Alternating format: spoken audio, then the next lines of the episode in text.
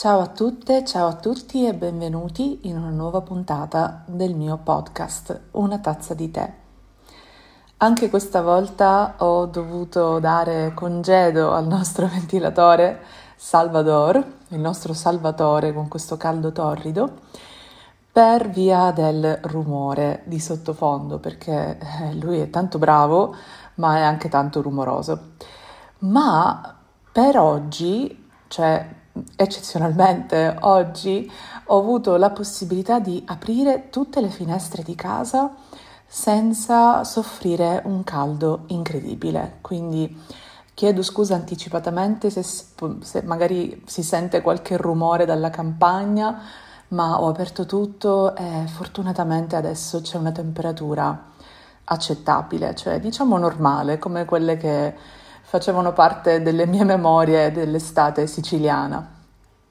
A tal proposito, infatti, passiamo all'argomento di oggi. Dopo l'episodio della scorsa settimana, io ho stilato una lista di idee da proporvi, eh, da poter condividere con voi per i prossimi episodi, ma eh, ho dovuto metterla di lato perché eh, gli eventi degli ultimi giorni mi hanno spinta a voler un po' parlare eh, di quello che è successo, di come l'abbiamo vissuto e di quali sono poi le mie considerazioni e il mio modo di affrontare un po' questi eventi, devo dire, abbastanza traumatici. Come molti di voi sapranno, noi viviamo vicino Palermo e Palermo eh, nei scorsi giorni è stata vittima di incendi davvero disastrosi dovuti in parte a temperature mai registrate prima. Pensate che durante il picco della temperatura si sono raggiunti, si sono registrati 47 gradi. Io non ho memoria di una temperatura così alta nei miei 36 anni di vita. E tutto questo mh, coadiuvato da un vento di scirocco abbastanza implacabile e mh, con ogni probabilità purtroppo con, coadiuvato dalla mano di qualche pazzo che ha innescato degli incendi nelle zone boschive tutte attorno a Palermo, ha fatto sì che gran parte della città fosse avvolta dalle fiamme. Ci sono state persone che sono dovute scappare dalle proprie case durante la notte. Eh, poi vi lascio immaginare la sensazione di disagio e veramente io mi sento privilegiata nel, poterlo, nel poterne parlare dalla mia posizione perché fortunatamente ringrazio tutti gli dei eh, dove abitiamo noi non ci sono stati episodi di questo tipo, ma conosco delle persone, anche amiche, che hanno dovuto affrontare questa grande situazione di, di, di disagio incredibile, di paura, e non oso veramente immaginare cosa hanno provato, non riesco, non posso immaginarlo perché non, sono, non mi sono trovata nei loro panni, ma una, una preghiera e un pensiero di luce va a tutti coloro che si sono trovati in questa situazione. E insomma spero che possiate tornare presto nelle vostre case. Per non parlare poi delle migliaia di alberi distrutti bruciati, migliaia di ettari di terra ormai devastati dal fuoco e, e, anche se non se ne parla, un pensiero per me va a tutti gli animali selvatici e non che saranno morti in queste ore. Insomma, una situazione veramente traumatica. Eh, come dicevo, fortunatamente noi ehm, non abbiamo subito danni, non ci sono state fiamme eh, vicino alla nostra abitazione, solo qualche blackout dovuto al, mm, all'approvvigionamento di corrente eh, che ha avuto dei problemi e, e soprattutto la temperatura veramente ingestibile, cioè pensate che a un certo punto io mi sono dovuta chiudere a casa con l'aria condizionata, il ventilatore eh, tutto in combo, diciamo, per poter sopravvivere a questo caldo incredibile e nonostante questo la mia casa non riusciva a raffreddarsi. E anche qui parlo da privilegiata perché invece ci sono state persone che hanno dovuto affrontare tutto questo senza aria condizionata e senza la possibilità di poter stare nella propria casa, quindi ancora una volta mm, non oso davvero immaginare. Vi racconto tutto questo perché eh, questi eventi hanno suscitato in me tante emozioni contrastanti e forse sentivo l'esigenza di doverne parlare di fronte a una buona tazza di tè. Anche oggi non si tratta di una tazza di tè vera e propria, considerato che comunque siamo sempre in estate, ma l'atmosfera sicuramente è quella. Le emozioni che ho provato all'indomani, durante tutto questo, ma soprattutto all'indomani di tutto questo, si possono riassumere nella parola rabbia. Tanta rabbia perché eh, mi sono chiesta profondamente come sia possibile innescare una tragedia di questo tipo, non riuscire a prevenirla e insomma far tante domande a cui non riesco a dare una risposta e che mi lasciano soltanto così in preda a questa emozione, a, questa forte, questo forte sentimento di voler fare qualcosa e contemporaneamente la frustrazione del sapere che poco dipende da me e, e c'è poco che io possa fare ad oggi. Anche tanta tristezza, ovviamente, sulla base di tutto quello che vi ho raccontato, sia per le persone che per gli animali che per le piante. E perché vi sto raccontando tutto questo? Perché in qualche modo questo mi riporta a um, una storia che vorrei condividere con voi oggi. Una storia che ho letto anni fa eh, in un bellissimo libro di Alan Watts, che è stato diciamo un filosofo, eh, un grande pensatore del secolo scorso ormai. E, e questa storia mm, mi, è come se mi ricentrasse sempre, è come se mi facesse sempre del bene e mi riportasse un po' nel qui e ora senza evitare le sensazioni che provo, senza volerle ingabbiare da qualche parte o volerle rifiutare, perché ho imparato nel corso degli anni che più provo ad evitare la mia rabbia, la mia tristezza, la mia paura, la mia ansia, più cerco di seppellirle sotto il tappeto, più loro ritorneranno più forti di prima, magari con una nuova faccia, una nuova maschera, ma sempre eh, pronte a eh, pronte ad affrontarmi. E quindi anch'io in qualche modo a un certo punto ho capito che dovevo essere pronta ad affrontarle a mia volta. E affrontarle per me non significa combatterle, mh, mm, significa accoglierle. Tutte le emozioni in qualche modo hanno un valore. E non mi piace creare gerarchie da questo punto di vista. La tristezza non è meglio o peggio dell'allegria e se ci pensiamo in qualche modo noi possiamo fare esperienza dell'allegria, della gioia e di tutte quelle emozioni che normalmente eh, chiamiamo positive, solo perché facciamo anche esperienza di quelle che normalmente definiamo negative. È un po' come dire posso conoscere il bianco solo se conosco il nero. E in queste onde di emozioni quello che ho imparato è veramente cercare di accoglierle totalmente, e non schiacciarle, non evitarle, non girare la testa dall'altra parte, ma semplicemente abbracciarle. Se sono lì c'è un motivo, mi stanno raccontando qualcosa. E allora la storia che oggi voglio condividere con voi mi aiuta sempre a ritrovare quel senso di fiducia profonda nei confronti di questo alternarsi, questo gioco di onde della vita.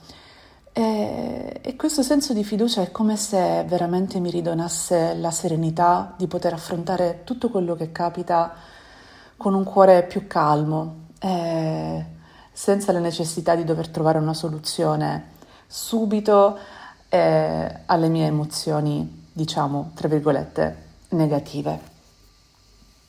La storia viene intitolata Storia di un contadino cinese. Mi piace sempre raccontarla perché la trovo veramente interessante e proverò a ricordarla con voi. C'era una volta un contadino cinese che abitava nella sua bellissima campagna ai piedi o comunque vicino ad un villaggio, con un cavallo e suo figlio. Un giorno il suo unico cavallo, che era anche quello che in qualche modo gli permetteva di dare sostentamento alla sua vita, scappa e lui si ritrova senza.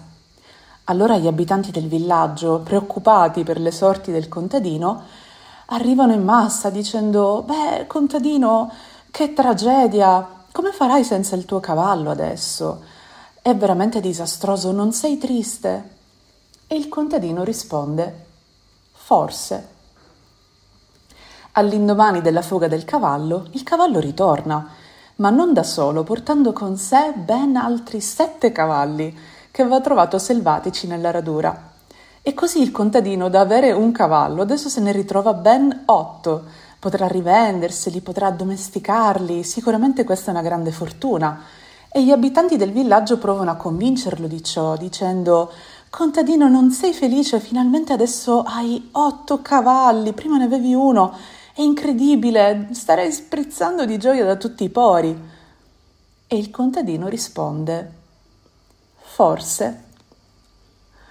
L'indomani, il suo unico figlio, che era anche in qualche modo le braccia forti di casa, essendo il contadino ormai anziano, prova ad addomesticare uno di questi cavalli e provandoci purtroppo cade e si rompe una gamba. Quindi eh, potete immaginare l'unico uomo forte di casa, anche quello che riusciva in qualche modo a gestire campi, a gestire cavalli, adesso è completamente fermo, invalidato. Eh, il villaggio, gli abitanti del villaggio vanno dal contadino di corsa. Oh mio Dio, adesso come farai, contadino, da solo, con tutti questi cavalli che non li puoi gestire e tuo figlio invalidato? Non sei triste? E il contadino risponde: Forse. L'indomani arrivano i gendarmi perché c'è il paese in guerra e bisogna arruolare tutti i giovani per l'esercito. E indovinate un po', il figlio del contadino, avendo la gamba rotta, non, è, non può essere arruolato e quindi rimarrà con il contadino. Tutto il villaggio è felicissimo del fatto che il figlio sia rimasto, non sia partito per la guerra e chiedono al contadino: Sarai felicissimo, no? E il contadino risponde: Forse. Fine della storia. Si potrebbe continuare all'infinito, no? Mi piacciono queste storie che non danno un e vissero felici e contenti, ma è come se lasciassero che la storia potesse, possa continuare nostra, nella nostra immaginazione. E cosa ci racconta questa storia? Ci racconta di, di una saggezza, che in qualche modo è riassunta in questa figura un po' quasi mitologica del contadino cinese, ma è un po' una figura, questo contadino che vive dentro ognuno di noi, ed è la capacità di guardare oltre, di vedere gli eventi, accoglierli mm, e contemporaneamente dire dentro di sé forse. E questo forse a me, non so voi, vorrei tanto sentire anche cosa ne pensate, ma a me dona tanta serenità, tanta fiducia, perché non possiamo mai sapere cosa ci riserva il domani, se la tragedia di oggi magari domani potrà trasformarsi in qualcos'altro e il contrario. E quindi vedere veramente come la vita si muove ad onde. Vi lascio con un ultimo piccolo aneddoto. L'altro giorno camminavo in giardino e qui abbiamo tante piantine, io veramente adoro, adoro il mondo vegetale, proprio come, come mondo perché spesso si pensa vabbè è solo una pianta, però questa è una cosa che ho un po' ereditato da mia nonna che parlava alle piante, cantava alle piante, aveva un terrazzo pieno di piantine bellissimo e io adoravo vederla mentre le curava e cantava per loro. E anche io quando guardo una pianta cerco di, di capire che c'è una, cerco di vedere, di riconoscere che c'è una comunicazione che si muove su un livello diverso, ma c'è pur sempre una comunicazione. E insomma, camminavo per il giardino e ci sono tanti fiori in questo periodo e noi abbiamo un piccolissimo albero di alloro che purtroppo eh, non era sopravvissuto, aveva avuto dei grossi problemi già ben prima del caldo torrido che purtroppo, devo dire, ha ucciso anche delle nostre, qualcuna delle nostre piantine. E, ehm, ma questo albero di alloro era morente, diciamo, non sapevamo se ce l'avrebbe fatta, se magari dovevamo estirparlo e rimpiazzarlo con qualcos'altro. Ebbene, dal suo fusto completamente secco stanno spuntando delle meravigliose piccole foglie, tenere, carinissime. E quando accade questo veramente mi si riempie il cuore di gioia perché vedo com'è la vita continua, la vita continua, c'è grande resilienza in noi e nella natura. E dopo tutta questa devastazione, questi incendi, questi ettari di terreno distrutti, le nostre emozioni che in qualche modo ci fanno scendere molto in profondità dentro noi stessi, anche dentro luoghi che non ci piace vedere. E il disagio di molte persone che hanno dovuto affrontare tutto questo come davvero come una tragedia. Sento che tutto questo ed ecco il messaggio che vorrei dare, forse non tanto di speranza, che non mi piace tanto come parola, quanto di fiducia.